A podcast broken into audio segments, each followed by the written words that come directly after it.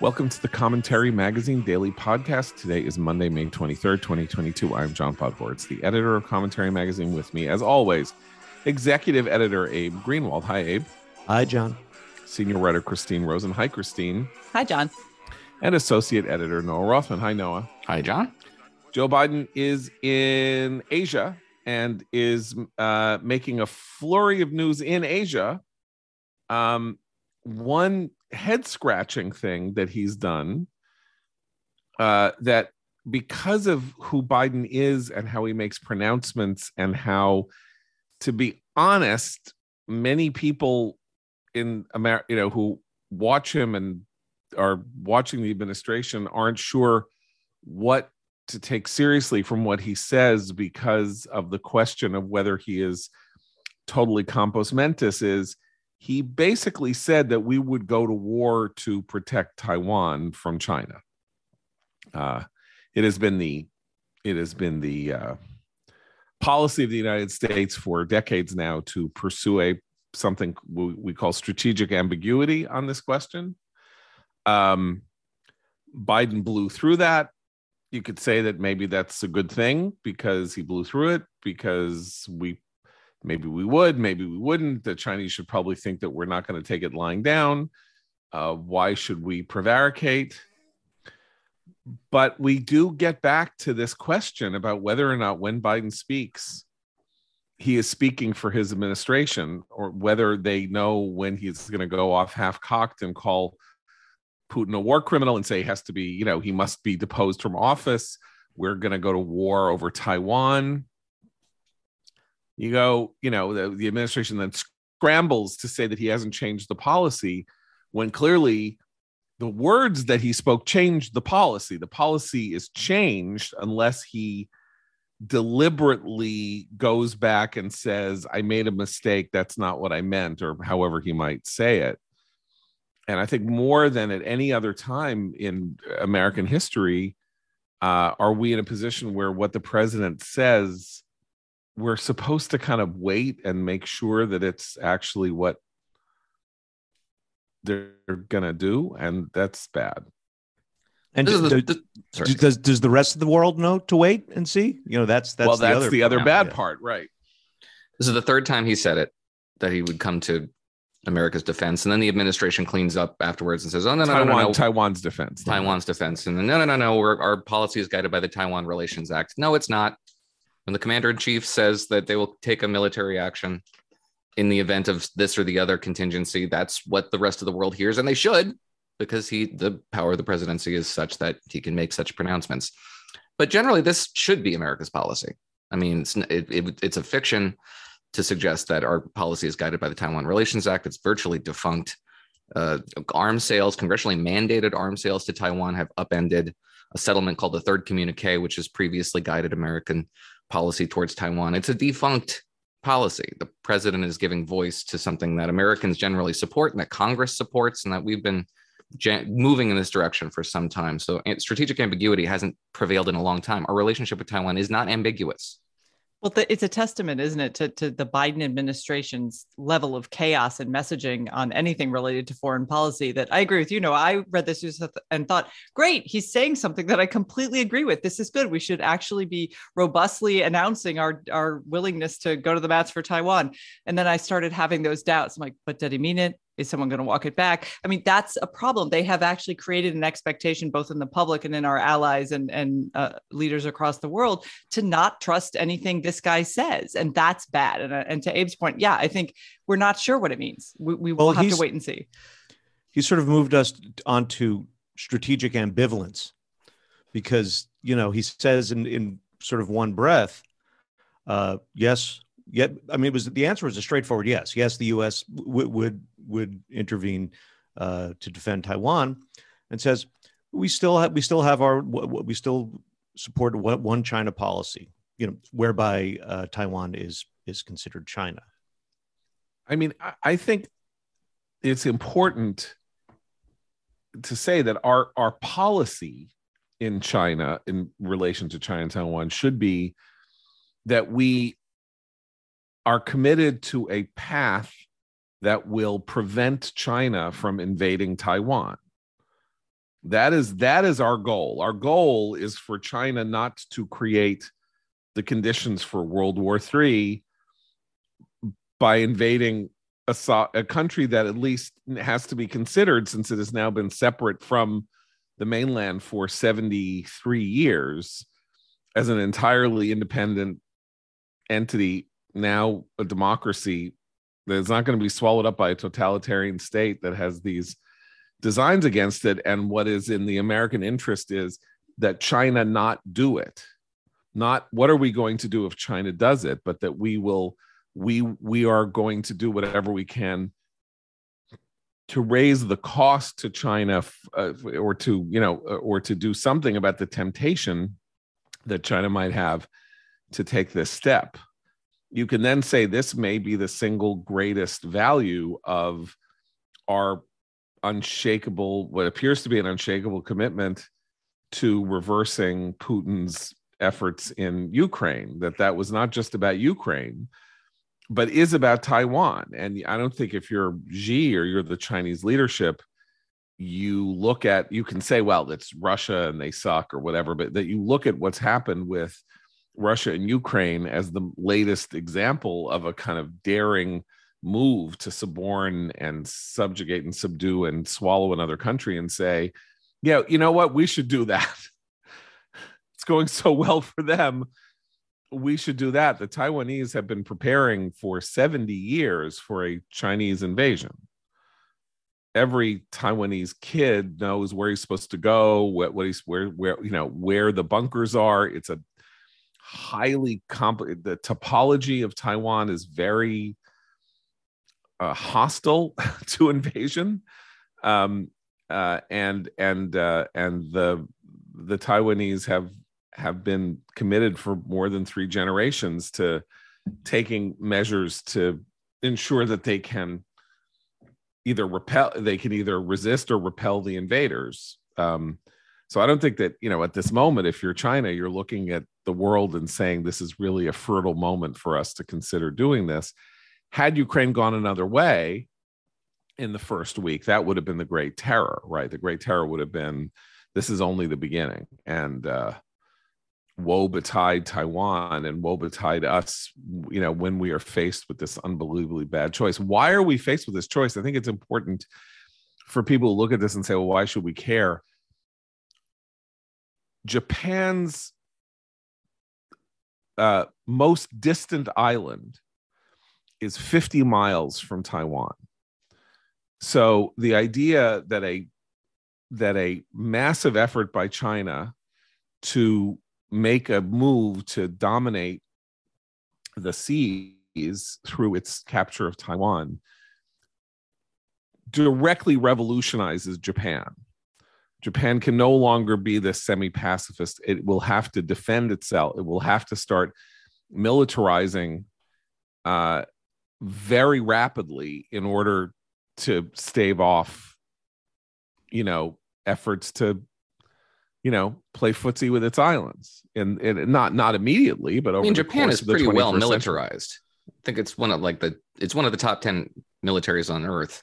Uh, well, that's only because it's got the third largest economy on Earth. Well, certainly I mean, mostly. I mean, it's just it's got a pacifist clause in its constitution, but it is not a demilitarized nation. No, but it has a pacifist clause in its constitution. It's the country's entire culture and the way that it has conceived of itself since the Second World War would have would would have to change and change utterly. And I'm not saying that it would be bad, by the way, for Japan to be a more openly militarized country. I, I'm not worried that Japan is going to somehow, you know, invade Manchuria, and you know, uh, but well, they do have designs on just, Formosa, right? I mean, the, the problem is is that uh, you know, Japan's navy is not capable of doing this. The Vietnamese navy is not capable of doing this. The only navy in the Pacific that's capable of keeping the South China Sea open, through which $3 trillion worth of trade transits every year, is the US Navy. And are we even capable of projecting that kind of power? Our Blue Water Navy capable of projecting that kind of power? I don't know. And I don't know. What you mean in a real war? In a real conflict, yeah, where right. anti-ship missiles are flying, we have carrier groups that are, you know, right. I mean, it's real. The real thing. We're committing ourselves, perhaps, to a to a, something that we abandoned doctrinally in the Obama administration, which was a two-front war doctrine.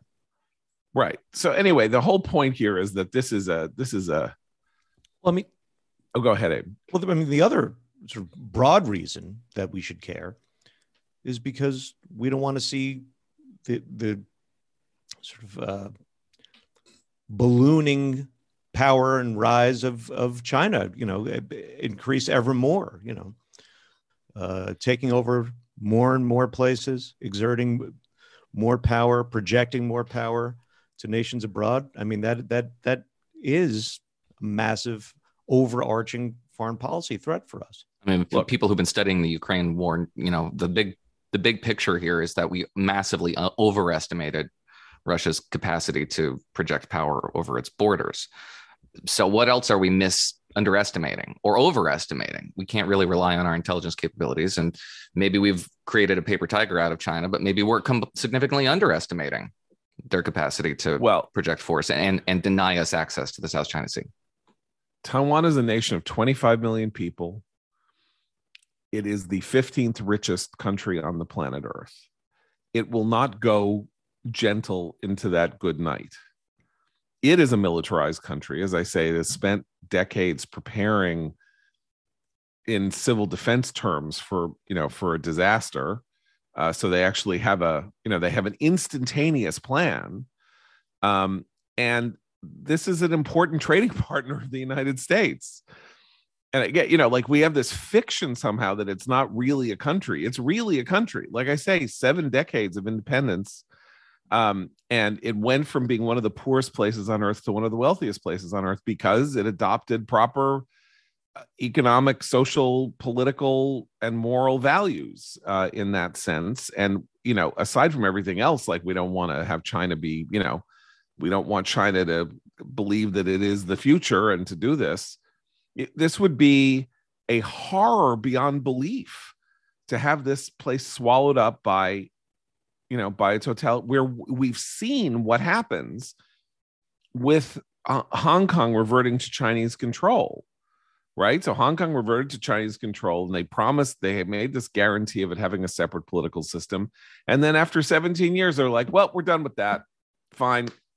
Anyone says they want free speech, they're going into jail. See this th- protest, we're going to shoot you. Like that, we know what they do when they take over. When they take over free places, they they they they wait. They buy their time, and then they put it. They they squash them with the with the foot of the totalitarian this is the but that's such an important point that i think uh, part of what makes people suspicious of Biden making these bold statements now is that Biden, the Biden administration has not proven itself to be a long-term strategic thinker on the global stage, despite having run as being the adults in the room returning to power.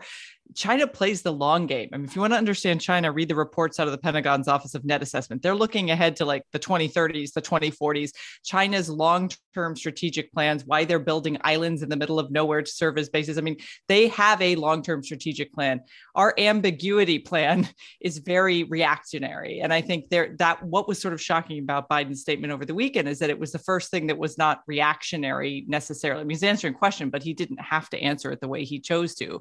Um, however, that doesn't inspire confidence that there's any long-term Asia strategy that we can trust the administration to do. And in some sense, I mean, not to be politically cynical, but it's very useful for him to be going overseas and making bold statements about other countries and their borders and their sovereignty. He's yet to visit the border we have right now in this country, which is overrun, and a judge has just put a stay on lifting the Title 42 restrictions. There's a lot of trouble he's got at home, and it's pretty typical for a candidate to, to for a president who's in trouble to go overseas and look strong again. So well, I'm let, a little cynical. Well, let's talk about part two of Biden's, you know, Biden's trip to to Asia, which is the announcement of this 13 nation loose alliance of countries that are going to be in a loose alliance. Many of those same countries already in a loose alliance with China. This loose alliance with us is supposed to be our bulwark against China. And it involves nations that have also signed some kind of a loose economic confederation with China. So, how that it's like the athleisure foreign policy against China. Yeah, sorry, it's all loose and ambiguous. right. Sorry. Um, no, but I, I so so on the one hand, this is to be welcome. Like eh, if we remember going back like six years, the Obama administration spent years negotiating this Trans-Pacific Partnership, uh, which was effectively dead on arrival, uh, when it was, you know, became sort of a major issue because the right was against it because the right was getting a lot of the right was against it because the right was getting increasingly more interested in being combative toward you know toward toward our trade in the east and of course the left wing of the democratic party went absolutely ballistic forced hillary clinton to oppose the trans-pacific partnership like you know she had been the secretary of state of the administration that negotiated the Trans-Pacific Partnership. She had to come out against it. Bernie Sanders ran, partially ran his campaign against it.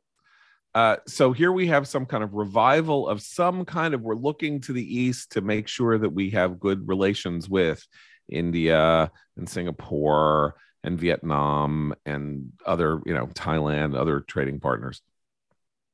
But there's nothing to it as far as one can tell. Uh, I mean, according to the New York Times, the framework will focus the framework of for this whatever the hell it is will focus on four main goals. One, harmonizing efforts to secure supply chains, which of course sounds great right now because we have a supply chain problem. Two, expanding clean energy. Three, fighting corruption. And four, paving the way for greater digital trade. And apparently, each country in this 13 nation confederation will get to pick and choose which of these four they want to focus on. They don't have to focus on all four. They can just do one. They could do three, or they could do two. And and we're supposed to um, entice them to do these things, to to change their labor regulations and environmental regulations with what? Tariffs right. are not on the table. No, right. There's no reduction in tariffs. And what's more, not only there's a reduction in tariffs, but the major American negotiating partners, it is clear, will be labor unions and environmentalists. They, they are the ones who will be at the table more than businesses, for example. So, what do they want? Well, labor unions want higher tariffs, and uh, environmentalists want these countries to agree to take measures to harm their own economies for the purpose of you know for the purpose of slowing down greenhouse gases and things like that and they're really they're really going to go for that one thing you know about india and china is they're really really really excited about about about holding back their economies uh, because they're concerned about pollution very con- so concerned about pollution that they want to hold back their economies. And God knows what the whole digital trade thing is. I don't even know what that is. Does that mean does that mean crypto? Does it mean doing something that isn't crypto that we could make in place of crypto? It's just argle bargle. It's just a lot of it's just a lot of you know gum and glue and I I you know like um it's a little embarrassing because obviously they went there with the purpose of making a big announcement about this. And so, since that was the goal, they had to weaken whatever it was to such an extent that it was so elastic that they could get these 30, these uh, 12 other countries to agree. Um, I mean, I think it's a tragedy that we can't do this more more properly, and that our our own domestic politics have have have made us a little Meshuggah on trade questions. I will say this though. In 2017, 2018, when, when Trump was going very hard at China, I had all these liberal Wall Street people that I know, very left wing, you know, hate Republicans, hate social, hate conservative social policy, all this, would sort of take me aside at a party or something and say, you know, Trump's kind of right on China. Like somebody really, somebody really needed to face down China. And I, know I've been working in China for 10 years. I know like you, these guys, they're stealing our stuff. They're stealing our, our, our, they're stealing our property. They're stealing our intellectual pride. They're doing this. They don't, they don't abide by contract. You know, they make you hire ghost, they make you hire their own companies and then they steal your stuff. And so someone really got to do it. But of course, they would never say they would never say that out loud. Or every now and then somebody would when Noah and I were on you know sometimes we were on the morning Joe panels on Monday when every now and then somebody when there was some conversation about the economics of the week somebody would let slip. Richard Haass would let slip or Steve Rattner would let slip something about how look China needed to be confronted. I mean China China can't just go on doing the way things the way it's doing them but of course you could never give Trump any any credit for that. And I, I he didn't. Well, the trade bar- and well, trade barriers, I don't think were the right answer to that. In part because they're so politically powerful, they're advantageous politically for this administration and the previous administration, to the point now where the policy question should be not if we get rid of these tariffs, but when to relieve the inflationary pressure on this economy. It's been floated in the press a, a, hundred times. I can't tell you how many times I've read that tariff relief is coming right around the corner, and they can't do it in part because the politics don't allow them to do it. But it is a stranglehold on our economy, and it is not affecting any sort of policy change that we should want to see out of Beijing. And yet, there is absolutely no political stomach to take that argument on. Right? We have two major interesting transnational issues for which a more liberal approach would seem to be the answer to the problems that face us at this moment. Two, one is, as you say, liberalizing certain aspects of trade and you know dealing lowering trade barriers, and the other is liberalizing immigration because we have a labor shortage and jobs are going unfilled and we could import workers and we basically there is absolutely the only the only political heat on involves letting illegals in which is not what we're even talking about here. So uh you know that we does transition a, a, little into the title 42 if you want to talk about that because it's not entirely about just illegal migrants. That's a right. asylum seeker issue. Okay go ahead. Well, we had a on friday we had a uh, ruling big pivot here. Uh, we had a ruling from a Louisiana judge, a federal judge in Louisiana, um, providing injunctive relief for the states that sued the Biden administration ahead of its anticipated. Uh, today, anticipated belief uh, or, or uh, effort today to lift Title 42, which is this pandemic pandemic era regulation, a public health measure, not an immigration measure, uh, that uh, wouldn't allow migrants who crossed into the into the United States to apply for asylum as refugees. Uh, they have to stay in a in a third party country to do that, which is a much more difficult process. So that would have been lifted today, and then migrants would have been able to apply for asylum and stay in the United States while they, uh, you know, went through that petition that process. Uh, that's not going to happen now. It's not going to happen for the foreseeable future. Uh, they got injunctive relief, and the uh, the the logic for this rationale because it's kind of confusing. How can an executive order not be rescinded by the executive at its will? Um, the judge said it violated the Administrative Procedures Act because it would put place an undue financial burden and administrative burden on the states. Um, you know wh- whether that rationale holds if it gets you know revised later on by a future court, I wouldn't be surprised. But it's not happening now, and it's not happening now because there's no political will to do that sort of thing. So yes, we have a labor shortage uh, or we have asylum seekers, we have crises abroad, we have rising authoritarianism, but there's there's still sort of a build a moat around this country mentality. Uh, and it's not going away, and it's not because of COVID. Oh, it's not going away also because um, it's gold. This is utter political gold. I mean, you know, I say this with no stomach because I'm as dovish as they come on immigration.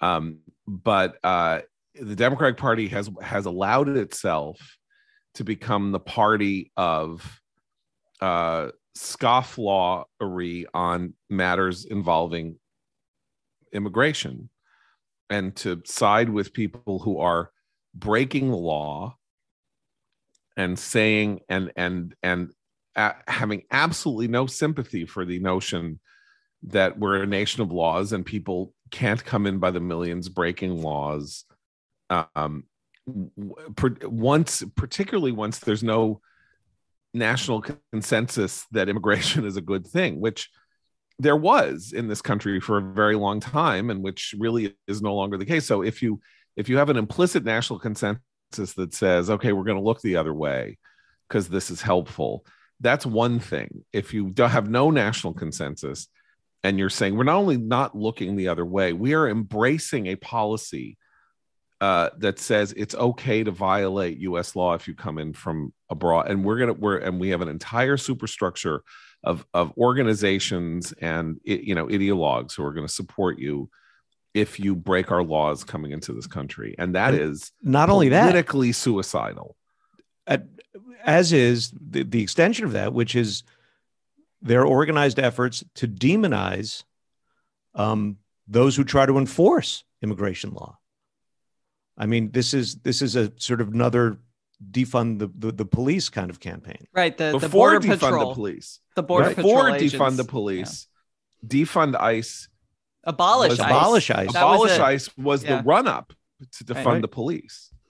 That was we were supposed to abolish the agency that patrolled our borders. You have the president accusing without evidence, you know, the the border patrol agent of whipping migrants. You have mayors and and uh, in deep blue cities declaring it an ICE-free zone and basically saying you can't arrest uh, illegal immigrants and in our city will protect them and you know all kinds of weird, obviously extra legal schemes to undermine the rule of law. Anyway, it's bad. it's that simple. I mean, it's bad for them and it's good for Republicans and it's good for Republicans as we know in places that we would not have anticipated 7 or 8 years ago. It's good for Republicans like in those Texas border counties like like with and I guess this does make sense though people never really understood it. Uh immigrants from Spanish speaking countries who are here legally who came in legally, who have gone through the process legally, and have no interest in apparently, and quite or are quite hostile to the people who come in illegally, and it's turning them into Republicans where they were once Democrats. And because we haven't been able to have an honest conversation about any of this, you know, in sort of elite circles for 10 to 15 years, nobody saw this coming. Nobody saw those now those border counties in Texas that flipped to Trump by these huge margins. They're very small counties. Like, you know, we're talking about 8,000 voters or something like they're they're almost unpopulated. So they're suggestive, but they're not, you know, they're not determinative. But, you know, you can't look at these polls over and over and over again showing significant movement by Americans from Spanish speaking countries or you know uh, American voters whose origins are in Spanish speaking countries and not say there is something major going on here and what has the major issue been floated over the last 10 years toward them specifically was immigration dovishness And another issue though that and I is- fell for it. I fell for it. I remember on this podcast in 2016 saying, "Oh my God, like those numbers for Trump."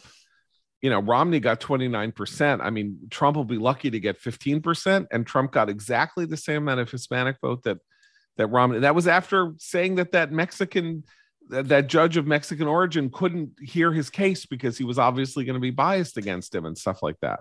but this is another area in which the sort of anti-racism you know absolute uh, focus on woke race narratives have have really hurt democrats because someone like joe biden could pre woke era talk in a convincing way to just those voters you described john. He could say look we want we want sensible immigration policy. Immigrants are, are the backbone of this country. You know he could do all the sort of signaling that politicians do but now his own coalition would call him a racist for doing that right? Everybody is assumed to be identified first and foremost by their by their race. And so if you're if you're a latino or you're a hispanic american who thinks people should only come to this country legally like you and your family did and work hard and you know uh, pursue their american dream it's offensive to be said well now that you're a latinx person we know that you agree that ice should be abolished that's just offensive it's condescending and offensive but that is the the sort of left's overarching message about race is that you must all think alike and you must think like us.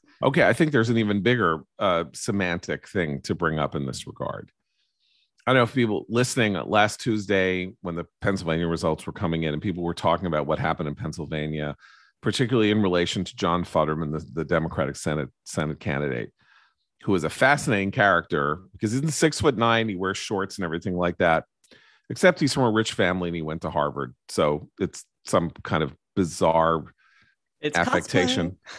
it's a it's some some kind of affectation. I mean, you know, it's not that rich people can't wear shorts or be tall. I'm just saying he you know he isn't you know he isn't from a steel ta- he's not from like a steel family you know his, his- his dad didn't come out of the coal mines and then he's now candidate Okay, but Um, if he's pretending to be, you know, this populist figure, he's Yeah. doing a bang up job. He is, Every single. Republican who pretends to be this person I know. should be doing the Fetterman. It's like Sandy listen, Cortez becoming There's no Alejandro look, Ocasio he is really good he is a really good colorful fun ca- it reminds you that people it's not just trump in the you know sort of the most like discomforting or weird sense.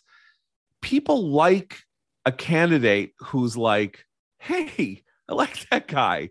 He's funny. Look at that you know like politics that's a very big thing and all everyone is constantly being told to wash themselves into a kind of you know totally bland oatmeal gray nothing to be you know appealing to the greatest number of people and that that doesn't work. But here's why i bring it up.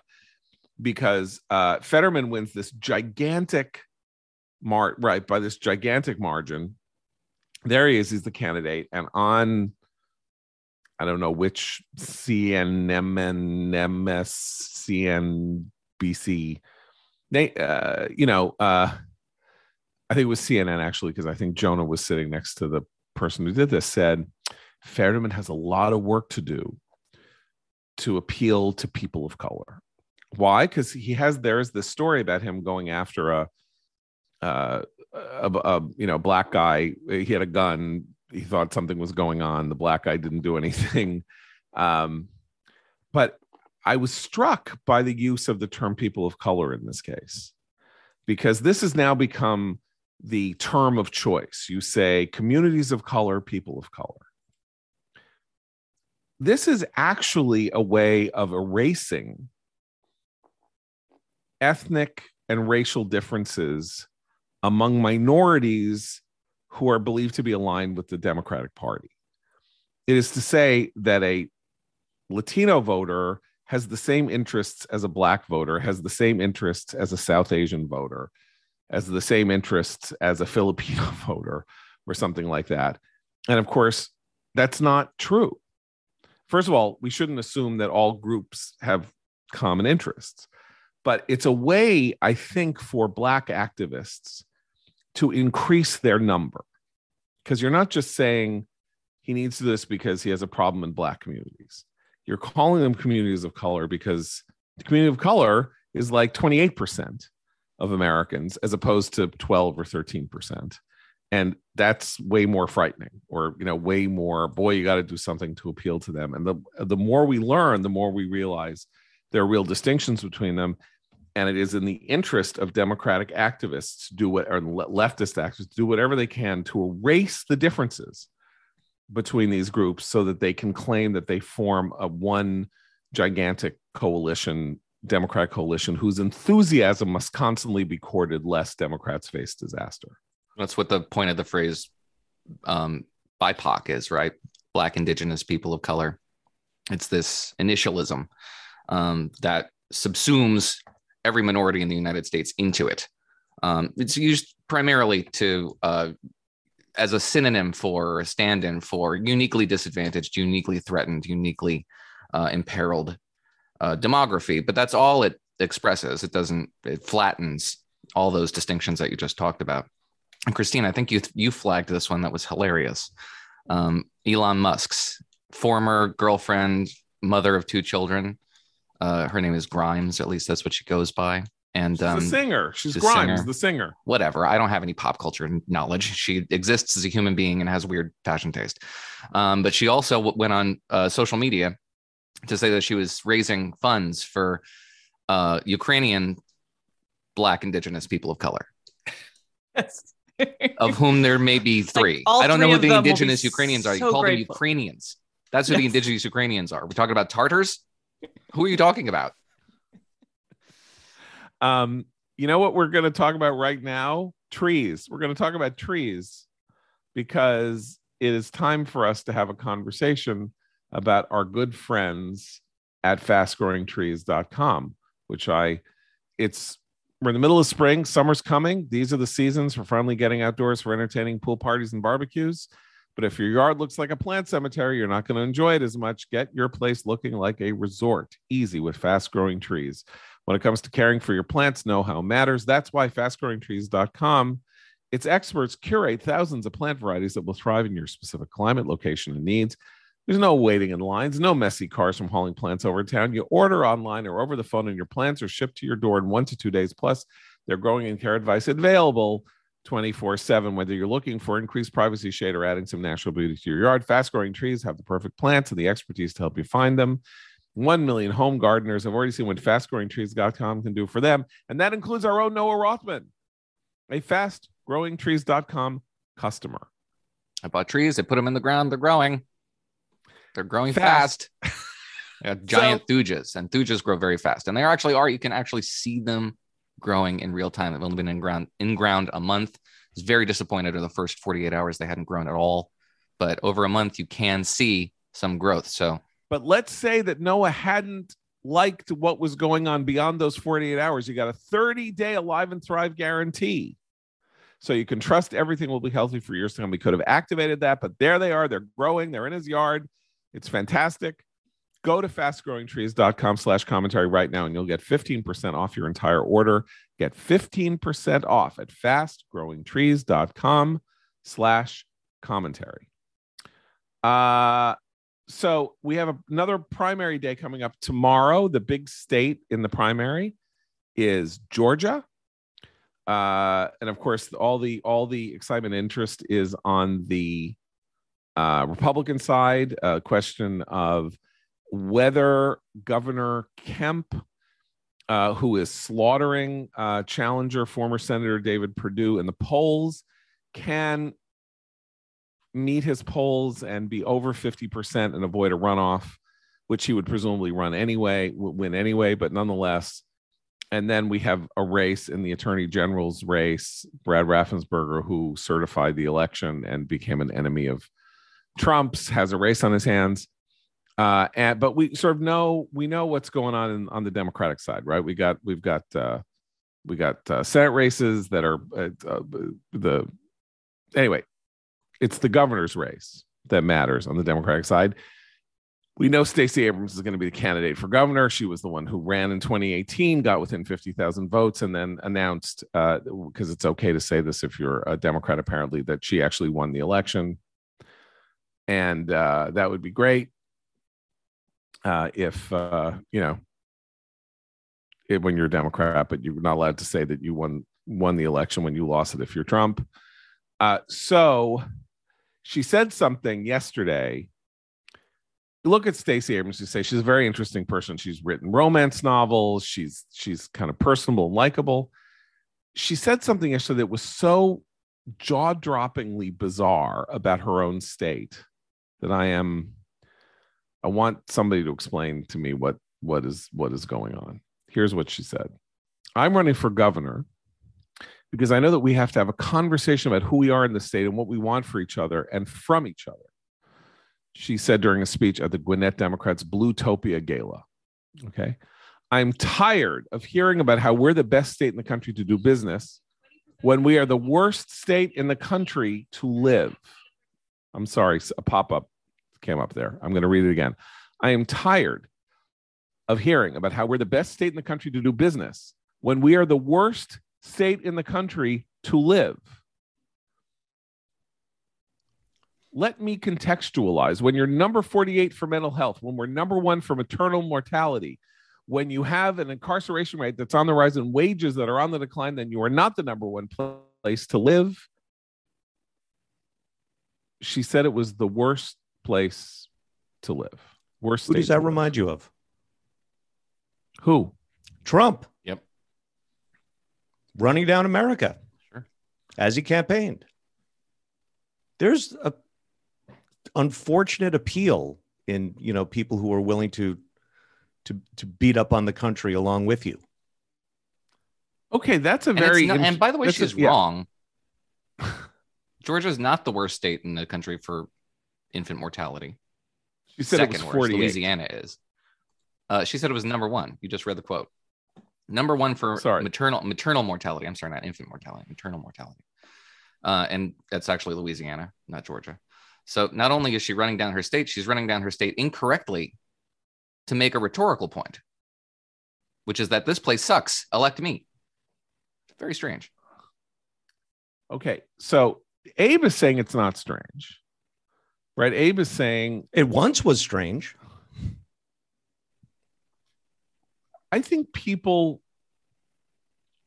generally speaking, I mean, it- classic American history is that people were more patriotic toward their the state that they were from than to the country at large. That's that's. I mean, we're talking now, you know, from before you know the Great Depression, which is when the country kind of nationalized itself. Let's say, but um, you know, people were sort of Virginians before they were Americans, or they were mass, you know, they were from Massachusetts more than they were Americans. That's a that's sort of in the American DNA. But I think people tend to love the state that they're from and hate and say that the problems all come from other states. But well, let's just do a thought experiment. The- New York City is a people uh, is a, is a place that whose inhabitants are deeply attached to it. It's part of their identity. At this point, let's let's imagine a, a mayoral candidate. Let's pretend that mayor's race was now, who came out and said, "New York is a mess. This is a disaster." People That's might be not like grateful. saying this is the worst place to live. okay, can I just add though, we're missing the bigger point here. Okay. Stacey Abrams is a terrible candidate. Everybody forgets this because they've they've drunk the Kool-Aid since 2018. They bought her lie about having been cheated out of the election. They put her on the cover of magazines. They put her in a damn cape, you know, looking like a superhero, talking about how amazing she is. And she rode that way for a while. She raised a ton of money with these organizations she created, claiming voter fraud was rampant and widespread, which, as we've seen recently in Georgia, is completely. Oh, we got to go into we, we you know Yeah. what we got to go into that after you finish. So. Okay. my the, I'll end my rant in a second just by saying she's been she's never been elected to a statewide office. She was a house a state house representative in Georgia. She might just not have the political acumen to win statewide office. She has celebrity, and I agree with John. She's a really interesting person, and she's written all these books, and she's she's an unusually quirky candidate. But it might not scan with voters of Georgia. She might just be too, in a weird way, kind of seem like an outsider now. She's a multimillionaire now she's a national figure now she she has embraced that role she hasn't just in, a- in a more savvy way used it in order to build her cred back in the state of georgia so she might have overplayed her hand with the celebrity bit look, Georgia's the the most interesting test case state in the nation now, right? Because it has all of these bizarre cross patterns. It went for Biden, despite what, despite what, uh, you know, Trump says. Um, it uh, uh, Trump's temper tantrum then allowed it to have now has two Democratic senators which was not supposed to have. Of course, there is this crazy Senate race coming up between Raphael Warnock and Herschel Walker. Herschel Walker is a crazy person, but was a great, a great uh, college football player at uh, you know at, at the University of Georgia. So even though he supposedly has multiple personalities and things like that, he apparently has a real shot at winning winning the Senate race in, in Georgia but um so you have this very interesting you have a you have a republican governor who appears to be very strong um and this you know sort of major star figure cultural figure in Stacey Abrams so anything could go any which way absent national you know, absent sort of the wave which is obviously heading in the republican direction and that may be all that's necessary to prevent a further erosion of the Republican political domination of Georgia, and and uh, you know, uh, which which might have been what you might have expected given the trends over the last uh, couple of years. But the most fascinating thing is that Georgia became this like object lesson in horror, right? Because of the evils of its behavior toward voting right that was the big thing like it's the terrible evil efforts at voter new laws to restrict voting and you know make people die of thirst like they're in Lawrence of Arabia while they stand on line because no one sh- was allowed to give them water. If you know that you were Well, that wasn't the first. I think before that, it was an experiment in human sacrifice, right? By reopening because of COVID. during Yeah. COVID in the summer of 2020. but it was also I don't know if you know this, but if you go if you wait on a line uh, to vote, uh, you really, literally, you could you could die of thirst uh, unless people are walking up and down line giving you water. You know, like pouring like you know, like pouring water with from a ladle into your mouth as your you know with as your parched lips crack open from dehydration dehydration. I never heard so much deep emotion being expressed over the fact that, you know what, you could step out of line for five minutes, walk over to the 7 Eleven and buy a stupid bottle of water if you're thirsty. If the line's so long, and you could buy six bottles of water for your friends, you don't need someone walking up and down the line giving you water. Anyway, so there's Georgia and the news that has come out in the last week. And then you have like reporters in the Washington Post that are going, despite the horrible voting law that was attempting to make it impossible for people to vote, turnout has surged in early voting in Georgia. Surged. There hasn't been early voting like this ever in Georgia. And we'll see what happens tomorrow on election day. Well, so basically, every just- single thing you heard people say about voting in Georgia was bullshit. Oh, that's not fair. It's the indomitable will of Georgians who are enduring these in- intolerable circumstances and still tr- crawling over broken glass to get to the polls. Despite these obstacles, it is a object lesson in pure courage. There's a great quote in a Washington Post story, I think from yesterday or today, from an actual uh, Black Georgia voter who was like, wow. So I'd heard that they were basically going to be standing there with Klan hoods on, preventing us from voting. But I waltzed right in. It was great. What's the problem? That might seem like it's not a big deal. But if you are constantly telling people, fear mongering about how they're going to have a right denied to them, and then they clearly can see with their own eyes that this isn't the truth, they start to mistrust your message on a number of things, not just the one that they were clearly lying to you about. Um, remember that the All Star game, the baseball All Star game, was pulled from Georgia. Yep. Because of its voting law. Only to return later that year because the Braves made it into the series. the All Star game was forced to move out of Georgia because of the restrictive voting law that has now seen a surge in voting. Where is the apology to the politicians in Georgia who voted for the restrictive voting law that has led to a surge in early voting? We're a serious political culture that realizes how profoundly they've cheapened the experience of anybody who lived through Jim Crow. Wow, what a reckless That that that that that term. Oh yeah, Jim, Jim Crow 2.0, right? That was what Biden called it. He said the the Georgia voting law was Jim Crow 2.0. I mean, the hell with these people, seriously. Like it's just enough. It's just enough. It's like stop get you, you know, we had years of this talk about Trump gaslighting America and Trump did a lot of gaslighting, but enough the only thing that spares them from being accused of being gaslighters is that so many of them don't know what they're talking about and are incredibly stupid and will believe any fool thing that is poured into their mouth, into their ears by Stephen Colbert and Trevor Noah, whom they take to be, you know, godlike transmitters of of of divine truth. There was no restriction to voting in Georgia. There was no reason for the All Star game. They're calling it Jim Crow 2.0. It's just horrifying. And it, it's the worst state in the country to live, according to Stacey. You know why? Because she didn't get to be governor. If she were governor right now, and every single social stat that she quoted were the stat about Georgia, she would say Georgia's the best state in the country to live. Vote for me for reelection she would say. I think.